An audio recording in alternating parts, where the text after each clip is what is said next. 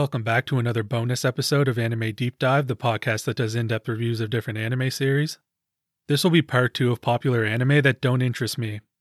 A few quick disclaimers I want to mention before we get started is the majority of what I've seen of these anime are from trailers or clips. So if I say something that's out of context or incorrect, be mindful I haven't actually watched these series. Second is just because a show isn't for me doesn't mean it's not good. So if your all-time favorite is here, relax, I'm not attacking it. Third is just because I'm not interested now doesn't mean my opinion won't change in the future. So if a show you love is listed, I'm open to an email attempting to change my mind about it. So first up is Mob Psycho.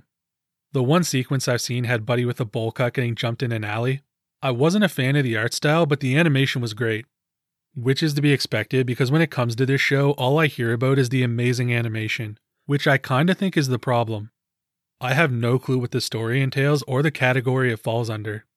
Is it action-adventure or supernatural? Is there magic or powers? For being out so many years, you think I would have heard something, but haven't.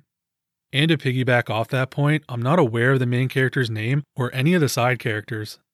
If you listen to part one or pay attention to the series mentioned later, I know characters from word of mouth.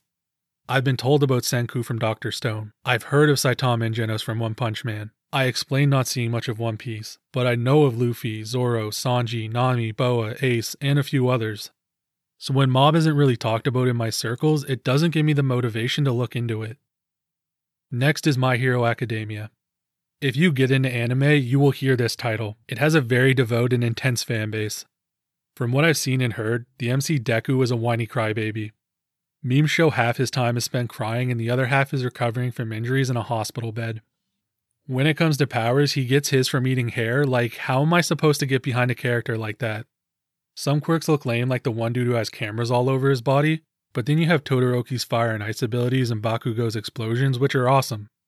The one clip I've seen from this series was Deku and All Might fighting together, I think. It was titled When the Animators Go Off, but it looked average at best. At least Mob lived up to the hype surrounding its animation. Moving on to That One Time I Got Reincarnated as a Slime. It was recommended to me by Kaylee Kale, who was very aware of my taste and gave me a heads up it's kinda weird. Much like One Punch Man, I tried to watch the pilot episode three times and never made it through. Curly Bob, who actually follows through with the given anime four episodes before ditching it rule, didn't like it either, so I knew I wasn't just being a hater.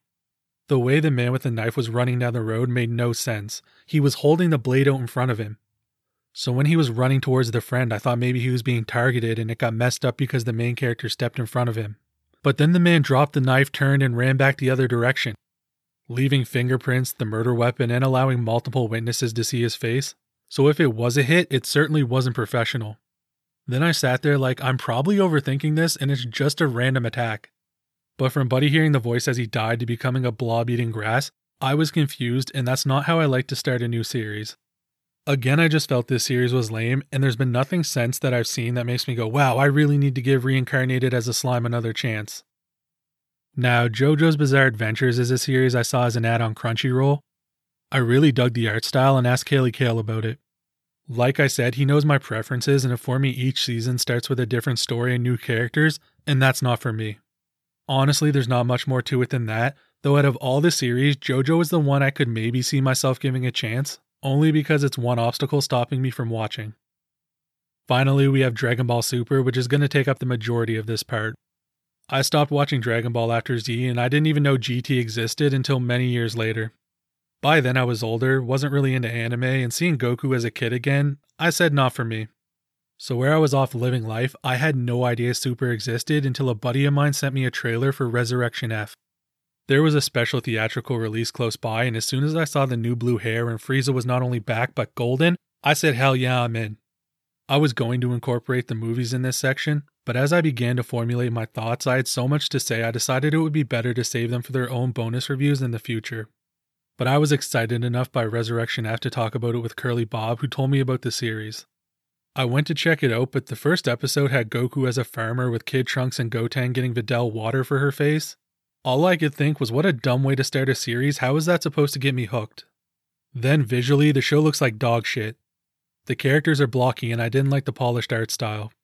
I talked about One Piece being cartoony and Super is right up there with it. My personal preference for Dragon Ball is around the time of Majin Vegeta versus Goku. That looks way better than this and came out how many years earlier? I saw an interview where someone involved with Super said he loved drawing Dragon Ball characters, and my first thought was, then why did you butcher them? I had a buddy in the sixth grade who drew them better. I mean, he was a talented guy, the type where if you needed a signature on a bad test or your parents forgot to fill out a permission slip, he could copy their handwriting beautifully. But still, at twelve years old, I saw people do a better job than these professionals. The animation was sloppy too. I'm no expert, but I can tell when something doesn't look right. There's a video on YouTube doing a technical breakdown of Vegeta flying, and it said it was piss poor. I don't see how arguably the most well-known anime is screwed over so badly. My feeds, whether it's Instagram, TikTok, or YouTube, is one part M M A, one part hot women, another part stand-up comedy, and the rest anime. Dragon Ball Super was turned to something where if it popped up, I'd check it out, but would never watch the show. Everything I've seen is just from clips on my phone. The tournament with Hit had Saiyans from another universe who were taught Super Saiyan with no effort, and that really pissed me off. I'm no Dragon Ball expert and it's been a few years since I've watched it, but I was mad because of how I remembered it.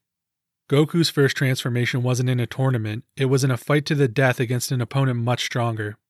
His best friend is murdered in front of his eyes, and a detail I feel is often overlooked is Gohan was next. Goku needed that power to protect his son. Future Trunks' world is being destroyed by androids, and the one ray of hope he has is meeting Gohan. Trunks not being strong enough is left behind, and when he does make it to the battle, he finds the lifeless body of his mentor. He not only lost a friend, but lost the hope that his world could be saved, forcing him to ascend.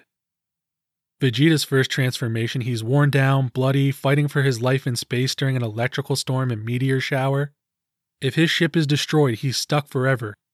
Vegeta also saw both Goku and Future Trunks as Super Saiyans, but it still took him years to achieve. But now you're telling me after a few threats from Vegeta, Kaba, who's never even heard of a Super Saiyan, can transform. The thought of his family being killed and planet destroyed activated his blonde hair. If that's the case, why didn't Vegeta, who actually lost those things, turn into a Super Saiyan on Namek when he discovered the truth?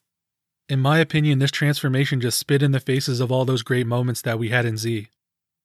My next issue is the visuals of the transformation. Again, go back to Goku on Namek. The sky darkens, lightning strikes, rocks floating as his muscles are tense, his blonde hair fades in and out, add in the freaking music and the golden aura, it was awesome. Or when we first see Vegeta against the android, he hit him with the, "Does a machine like yourself ever experience fear?" The hair fades in and out of blonde, the theme music kicks in, there's a crater in the ground from the energy, it's epic. But with Kaba, the wind barely blows and there's a small crack in the ground under his feet. Like, come on. Now, the argument can be made Gohan's transformation wasn't special and he was in a safe environment. Yeah, but at least he worked for months to attain it, and had the flashbacks to all the times he was weak and relying on others. In this moment, he needs his own power, and Gohan is smart enough to know his father is a deadbeat and will actually kill him. When it came to Kid Trunks and Goten, I wasn't a huge fan of their transformations, but bought into them being conceived when Vegeta and Goku were so powerful their strength was passed on. And being raised around Super Saiyans made it easier to achieve that form. This other universe's Saiyans aren't warriors, and Kaba looks like he's never trained a day in his life. Which made Vegeta, who's obtained god power, getting his knees buckled and put on the back foot by this brand new baby Super Saiyan even more ridiculous. Next is the Tournament of Power everyone was drooling over. It was so popular, I couldn't really avoid it. My first issue was the roster. I think it would have been cool to have Whis be like, I know a guy we could get to join. Or have Frieza bring in some heavy hitter. Maybe Vegeta recruits a fighter the Saiyans couldn't defeat while trying to take over a planet back in the day. Add some new blood and powers for this battle. Krillin and Tien were made irrelevant long ago, but how is Master Roshi still strong enough to be on the team? Better yet, how does he outlast Krillin and Tien? I would have actually respected them killing Master Roshi off. Have it go down exactly like the fake out in front of Krillin and Goku. With Goku trying the energy compressions and them not working. It would make sense, he's ancient as hell, and going out in a final battle would be dope. It would be a lot better than him kicking it from old age watching the nudie channel someday. When it came to Piccolo, I'd be cool with him being the tenth member, but he's freaking mid-tier. The androids became obsolete in the Cell Saga. If my memory's correct, Trunks murdered them both as a skilled Super Saiyan, he wasn't even level two yet. So if they're outmatched by a Super Saiyan, how are they going to be any help now? Also, I understand how an organic being can get stronger, but how do the androids? Maybe it's explained and I just didn't see it, but the only thing I can think of is Bulma giving them new parts, but that doesn't even make sense because seventeen's off being a zookeeper or something, so he would have no time for upgrades. So how did he get strong enough to not only be a factor, but the winner? Which further disrespected Gohan, who they screwed over so many times before, and Vegeta, who deserves to be the star of the show. They both got hoed again. Now, while I'm really ragging on Super, it wasn't all bad. One of the moments I really enjoyed was Vegeta beating up Goku Black while giving him the speech about how he's just an impersonator. The reason he can't obtain the full benefits of that body is because he wasn't there for the battles it was built on. I tried to be objective and maybe nostalgia got in the way a little bit, but Super is just not for me. Final thoughts. Once again, the purpose is not to bash on any of these series, it's just my personal opinion. If you think I'm wrong about one of these series, I am more than willing to hear you out. Alright, that's going to be it for this month's bonus review. Hope to catch you in the next one. Bye.